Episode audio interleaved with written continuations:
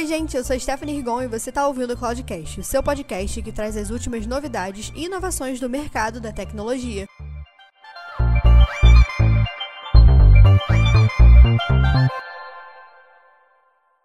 E hoje no Cloudcast a gente está recebendo a Luciana Lalo para falar um pouco sobre como se preparar para o mercado de trabalho nesse ano de 2022. Tudo bem, Lu? Tudo bom, Té. Olá, faço parte do time de People Experience e hoje a gente vai conversar um pouquinho mais sobre carreira. Beleza, Lu. Bom, para a gente poder começar falando desse novo ano de 2022, quais você acredita que sejam as oportunidades e tendências no mercado de tecnologia? Bom, a gente precisa falar, né, Té, que a pandemia acelerou demais todo o processo de tecnologia nas empresas. Então, as empresas tiveram que correr atrás de estar nesse ambiente, mesmo fora, né, do ambiente físico, estar conectado. E as empresas tiveram que acelerar esse processo digital. Para isso, essas empresas apostaram em soluções. Os profissionais também tiveram que acelerar esse conhecimento. Isso vai ser mantido em 2022, cada vez mais forte, até porque as empresas, para elas serem competitivas no mercado, elas precisam avançar cada vez mais, né, os investimentos em soluções tecnológicas, e os profissionais vão precisar acompanhar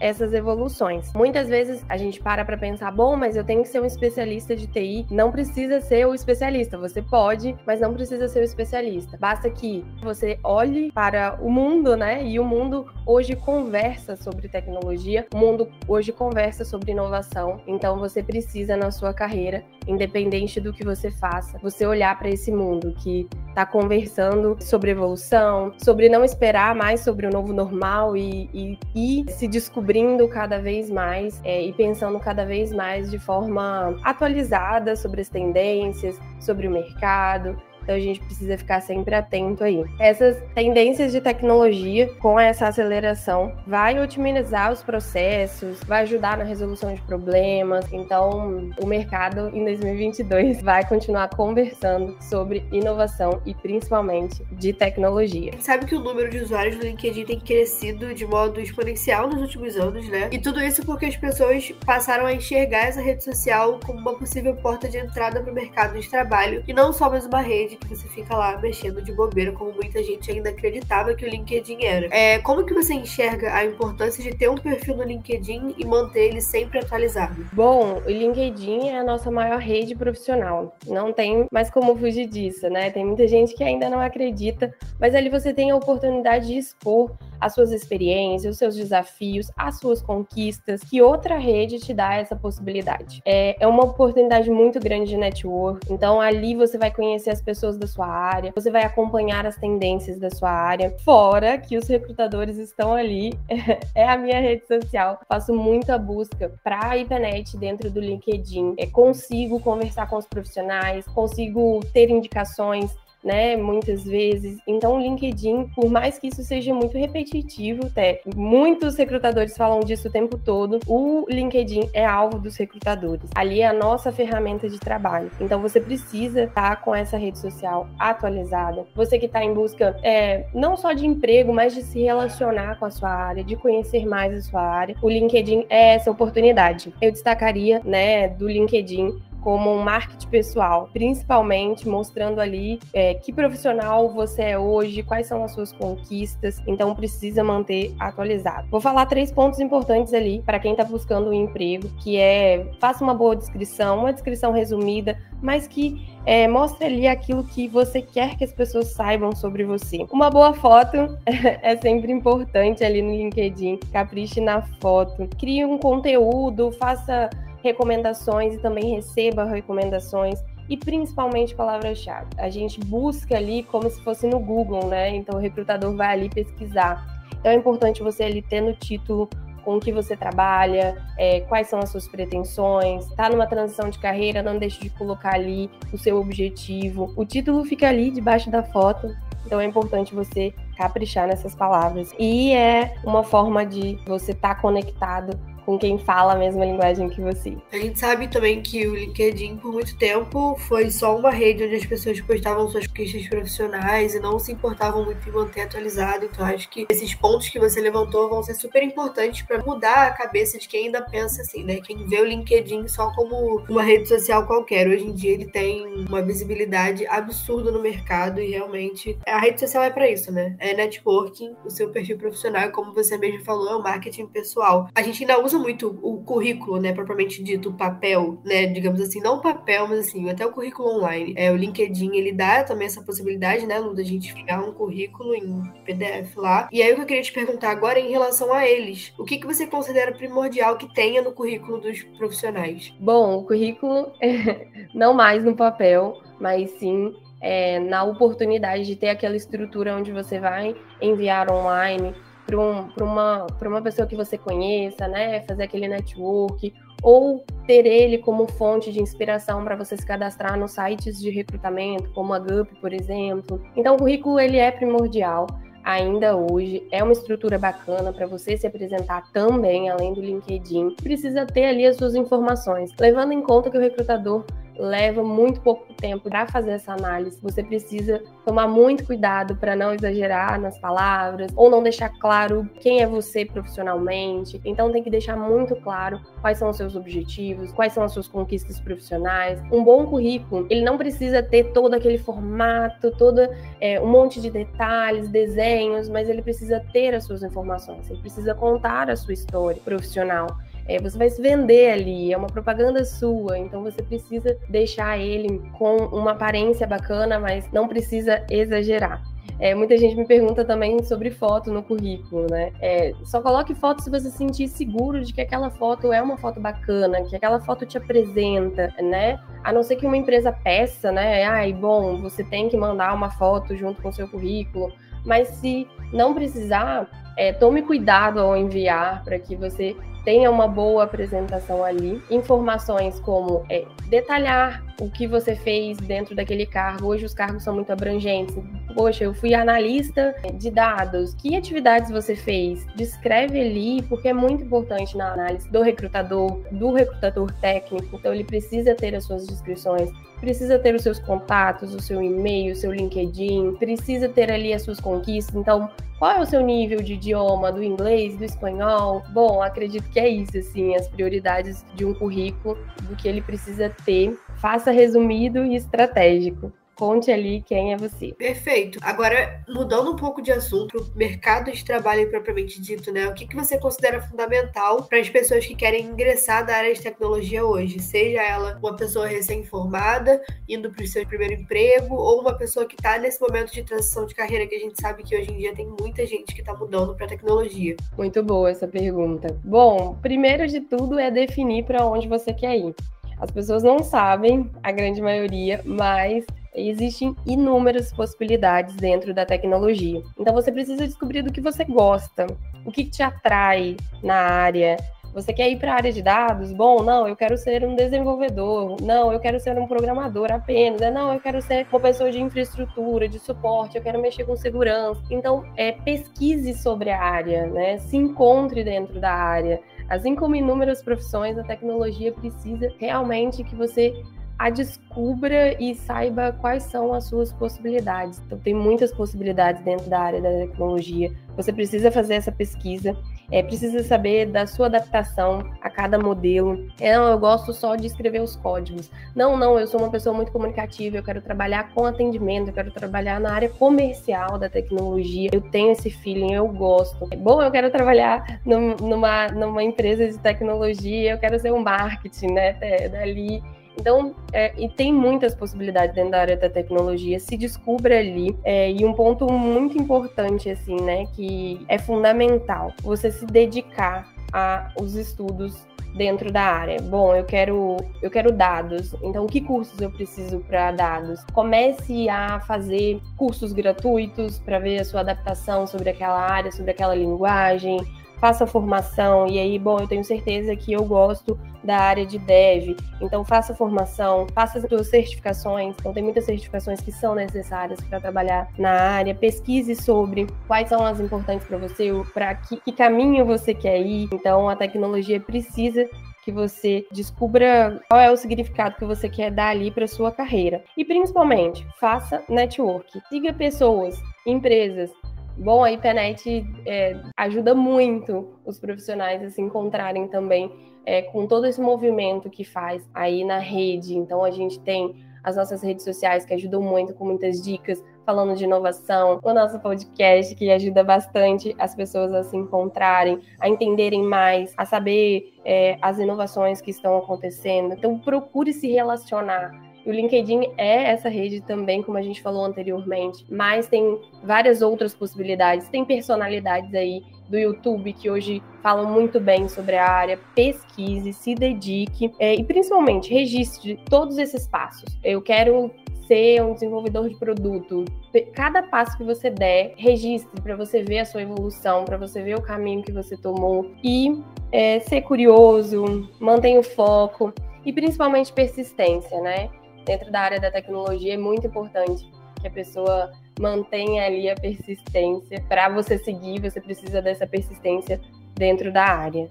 Bom, Lu, a gente sabe que em meio à pandemia muitas pessoas mudaram, né, de carreira, fizeram esse movimento de transição de carreira. Claro que isso aconteceu com várias pessoas, mas eu queria te perguntar sobre alguns dados que a gente teve de uma das principais empresas de tecnologia para recursos humanos, que foi a Gupy.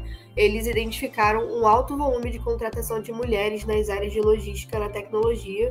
Foram cerca de 193% mais do que normalmente era. E o curioso é que a área de tecnologia é bem ligada à figura masculina, né? A gente sabe que o mercado da tecnologia sempre foi repleto de homens, mas pelo menos nos últimos 2 anos isso tem mudado. A gente tem visto cada vez mais mulheres entrando no mercado da tecnologia. E aí eu queria saber como que você vê essa mudança no mercado e o que a gente pode esperar das empresas nessa posição, tendo tantas mulheres agora realmente mudando para a tecnologia e talvez, quem sabe futuramente, fazendo com que esse mercado fique um pouco mais equilibrado.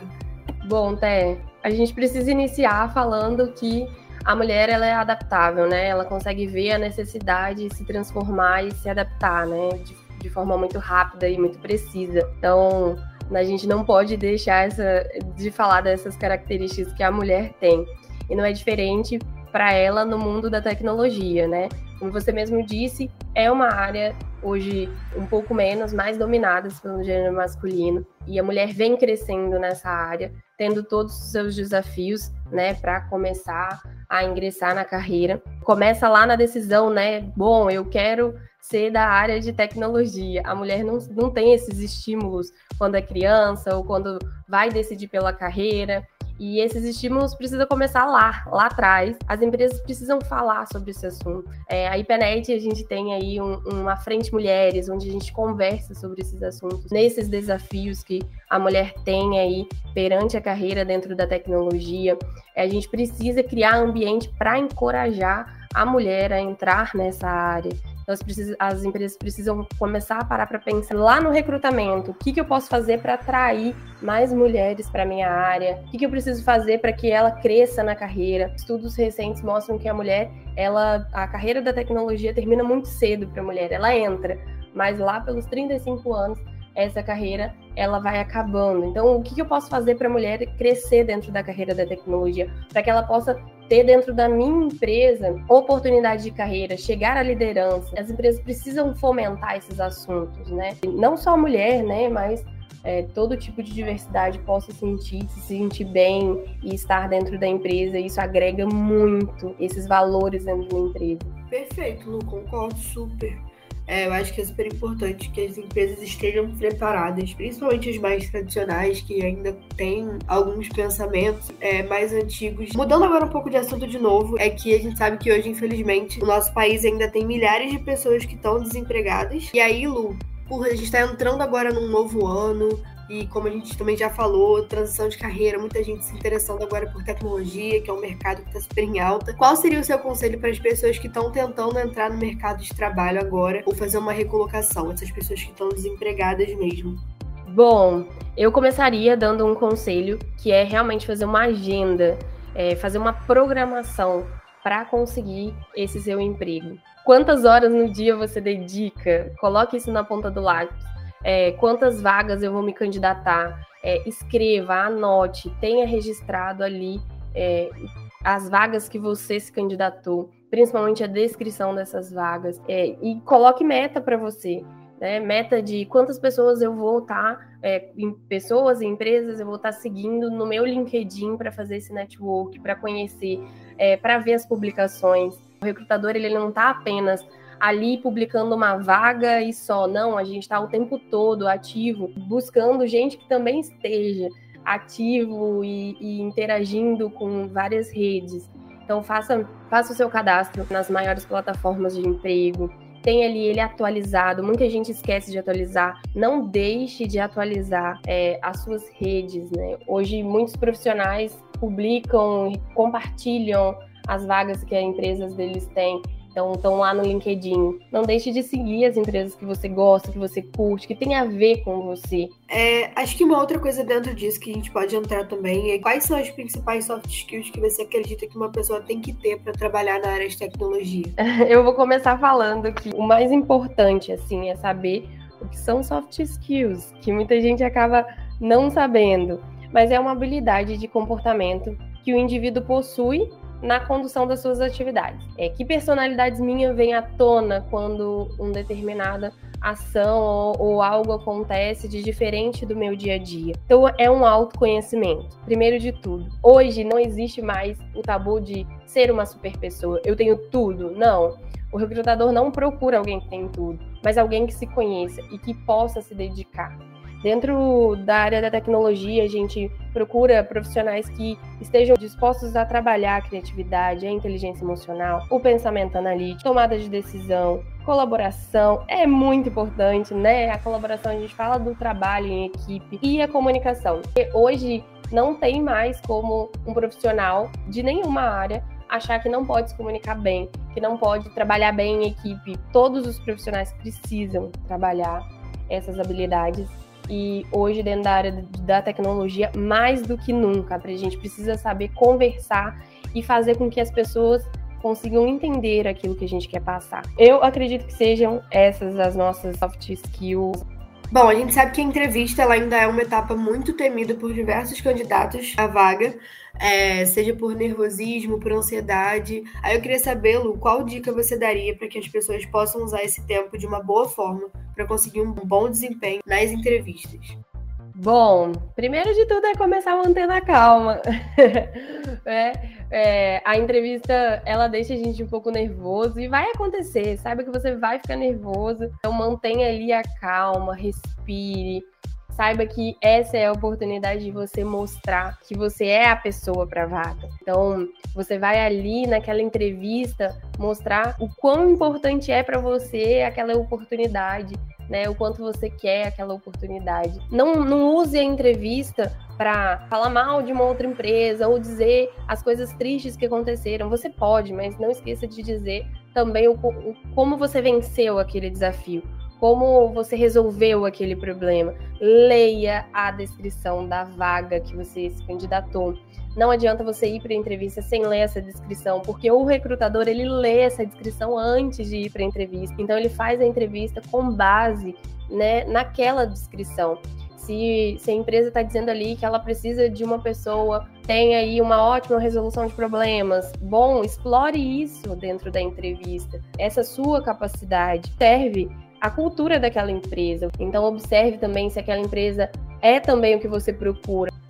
E Lu, agora eu acho que a gente ter prazer em fazer parte de um time de colaboradores de uma empresa é algo super essencial para que os funcionários possam ter mais qualidade no seu trabalho prestado e também evitar uma série de problemas como burnout. É importante que a gente se sinta bem trabalhando com o que nós estamos trabalhando e também onde nós estamos trabalhando. E aí eu queria saber qual conselho você daria para as pessoas que querem encontrar uma empresa que combine com elas. Bom, linkando, né, com a minha resposta anterior, antes da entrevista, bom, eu imagino, a empresa mostra para mim nas redes sociais, site, entrar no site, pesquisar, saber as ações dessa empresa. E aí você vai para a entrevista com aquela empresa. Naquela entrevista com aquela empresa, você começa a entender melhor o contexto, né, de trabalho. Um profissional desesperado acha uma empresa desesperada. Então, a gente precisa saber e manter a tranquilidade para que possa ser da maneira mais saudável possível. Saiba mais, pergunte também. Se o recrutador não te falar, pede para contar um pouquinho melhor, né, sobre a empresa, sobre as expectativas da empresa, sobre aquela pessoa. Isso vai ser uma ótima construção para você lá na frente. Agora, para a gente fechar o episódio de hoje, que eu tenho certeza que está sendo muito proveitoso para quem está escutando, para já começar o ano preparado para o mercado de trabalho, queria perguntar para você o que você diria para as pessoas que estão ouvindo a gente agora e têm interesse em trabalhar na IPNET. Eba, a melhor parte. Chegou o meu momento, do meu jabá aí. Como recrutadora da IPNET, eu convido você para estar acompanhando as nossas oportunidades lá no nosso site de carreira. Lá tem as nossas oportunidades, a descrição de todas as nossas vagas. Entre lá, conheça, explore. No nosso LinkedIn você também vai encontrar essas oportunidades sempre atualizadas. Então, convido você aí que está ouvindo e que quer fazer parte da IPNET. Vem trabalhar com a gente está super disposto a te conhecer e crescer junto com a gente, claro, sempre. Gente, então por hoje foi isso. Muito obrigada, Lu, por ter topado participar de mais um episódio do Cloudcast. Eu espero ter ajudado bastante aí e muito obrigada pela oportunidade de participar. Tchauzinho. Então é isso, gente. Obrigada a todo mundo que ouviu o episódio até o final. Não se esqueçam de compartilhar com seus amigos que gostam de tecnologia e inovação ou que trabalham na área. E esse foi o primeiro Cloudcast de 2022, mantendo a sua cabeça na nuvem. Até o próximo episódio. Tchau!